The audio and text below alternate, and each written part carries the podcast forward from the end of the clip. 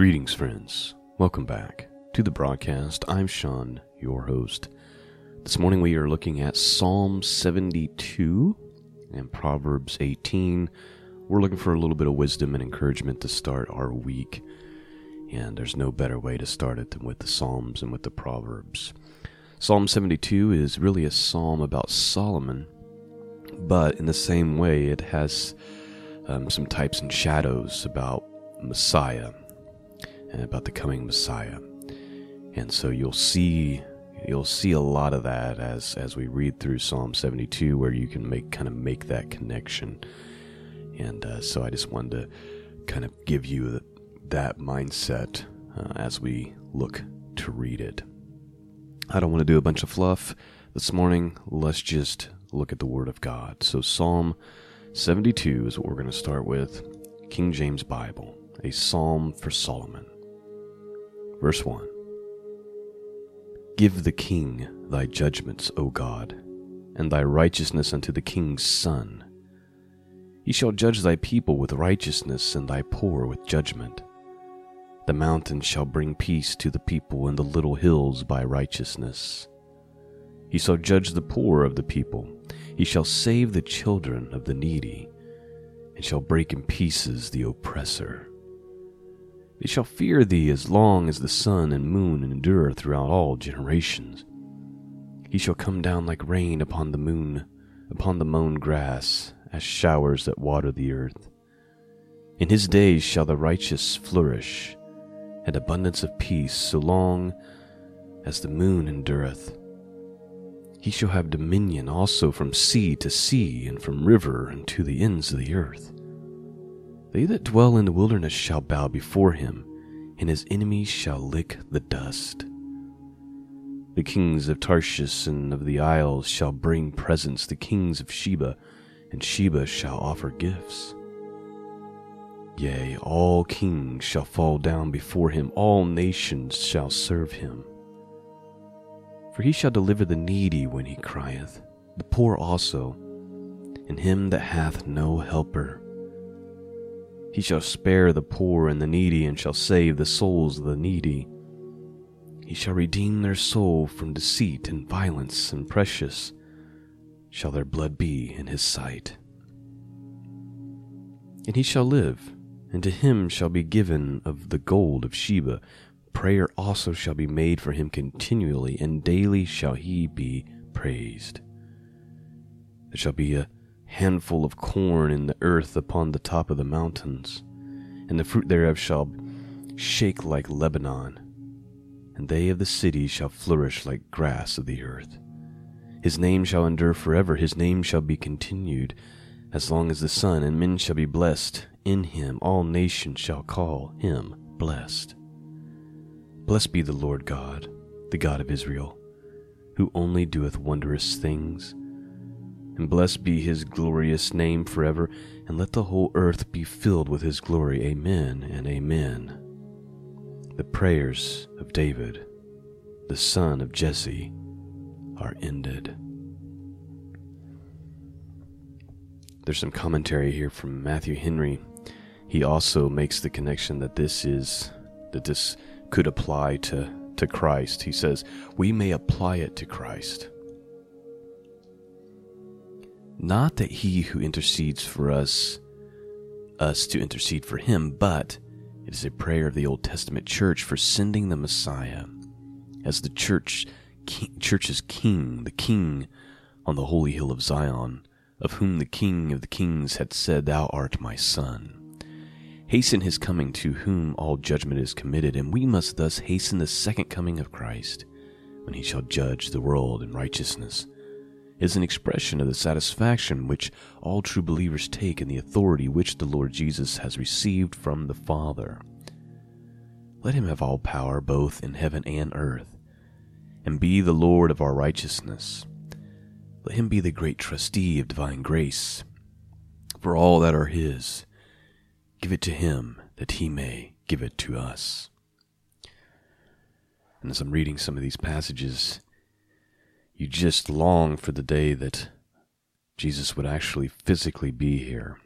It says, He shall judge the poor of the people, and shall save the children of the needy, and shall break the pieces of the oppressor. They shall fear thee as long as the sun and moon endure throughout all generations. He shall come down like rain upon the mown grass, as showers that water the earth.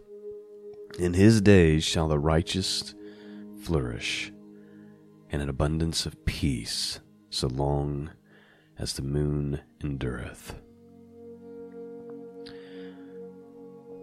I'm sure many of you, like me, long for that.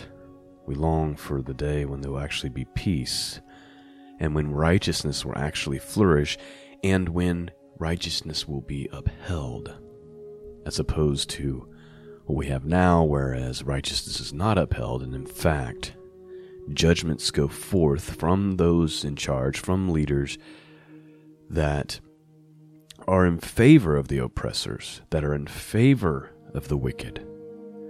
And right now, the righteous are not being treated kindly, the needy are not being treated kindly. But that's all going to change. All right.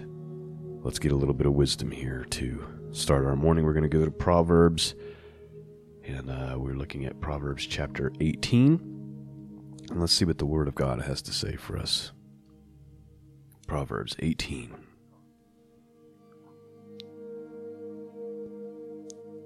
Though desire a man, having separated himself, seeketh and intermeddleth with all wisdom. A fool hath no delight in understanding, but that his heart may discover itself. When the wicked cometh, then cometh also contempt, and with ignominy reproach. The words of a man's mouth are as deep waters and the wellspring of wisdom as flowing brook. It is not good to accept the person of the wicked, to overthrow the righteous in judgment. Please note that's the point I was just making about how judgment goes forth in favor of the wicked. It says the words of a man's mouth are deep waters, and the wellspring of wisdom are a flowing brook. It is not good to accept the person of the wicked, to overthrow the righteous in judgment. It's not good, the word says. Verse 6 A fool's lips enter into contention, and his mouth calleth for strokes. A fool's mouth is his destruction, and his lips are the same of his soul. The words of a talebearer are as wounds and they go down into the innermost parts of the belly. He also that is slothful in his work is brother to him that is a great waster. The name of the Lord is a strong tower, the righteous runneth into it and is safe. The rich man's wealth is his strong city, and as a, and as a high wall is his own conceit. Before destruction, the heart of a man is haughty, and before honor is humility. He that answer a matter before he heareth it is it is folly and a shame unto him. The spirit of a man will sustain his infirmity, but a wounded spirit who can bear? The heart of the prudent getteth knowledge, and the ear of the wise seeketh knowledge. A man's gift maketh room for him, and bringeth him before great men. He that is first in his own cause seemeth just, but his neighbor cometh and searches him. The lot causeth contentions to cease, and parteth between the mighty. A brother offended is harder to be won than a strong city, and their contentions are like the bars of a castle. A man's belly shall be satisfied with the fruit of his mouth, and with the increase of his lips shall he be filled.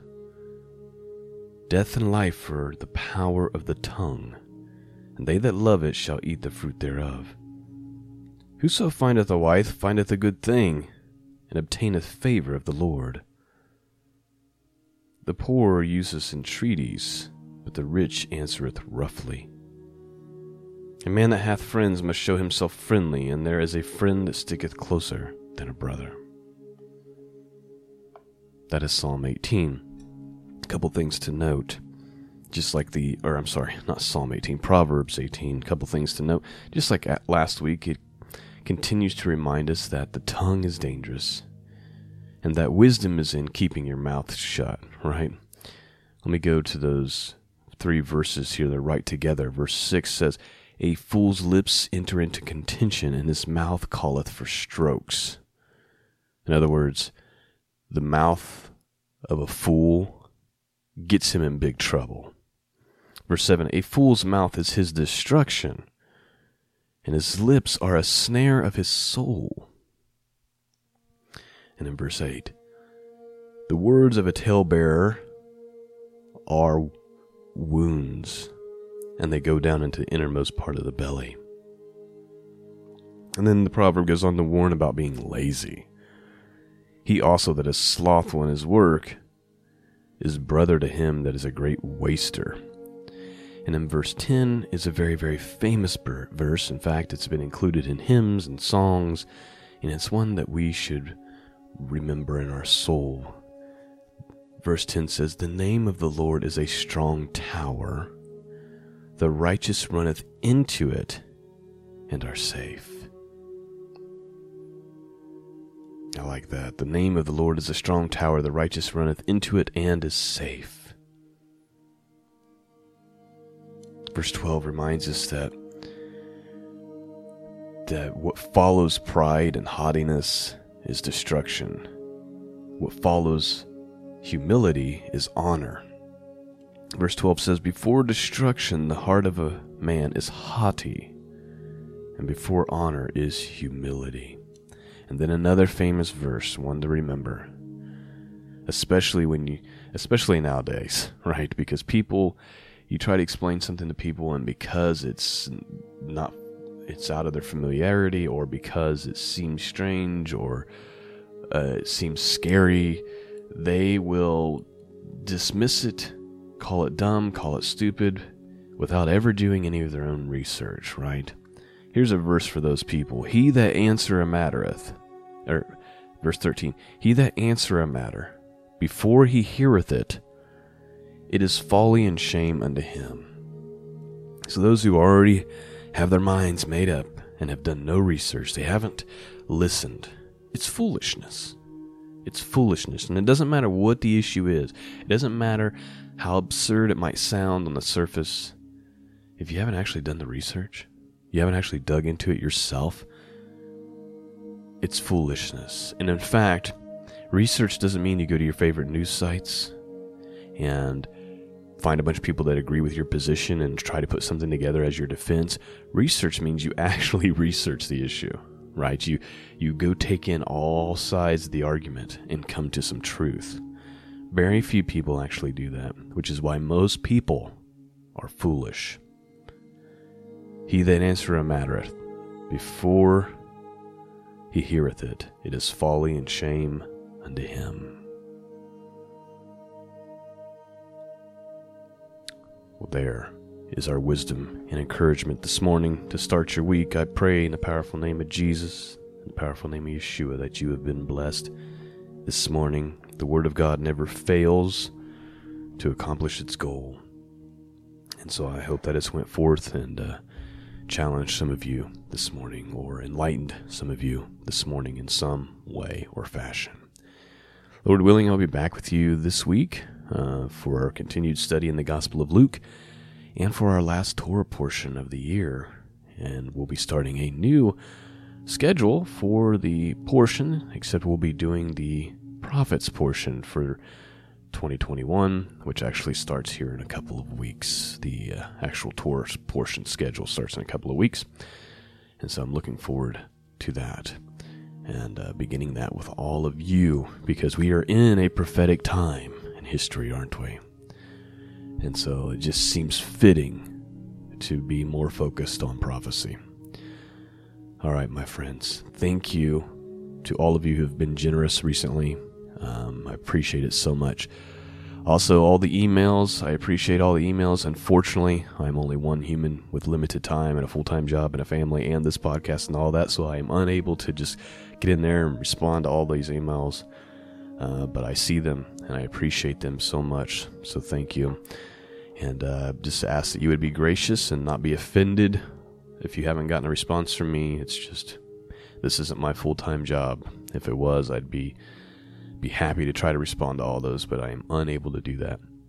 But I want to thank you for them and again the support and, and all that that helps make this possible. Thank you so much for that. Peace and grace be with all of you, and until next time, God bless.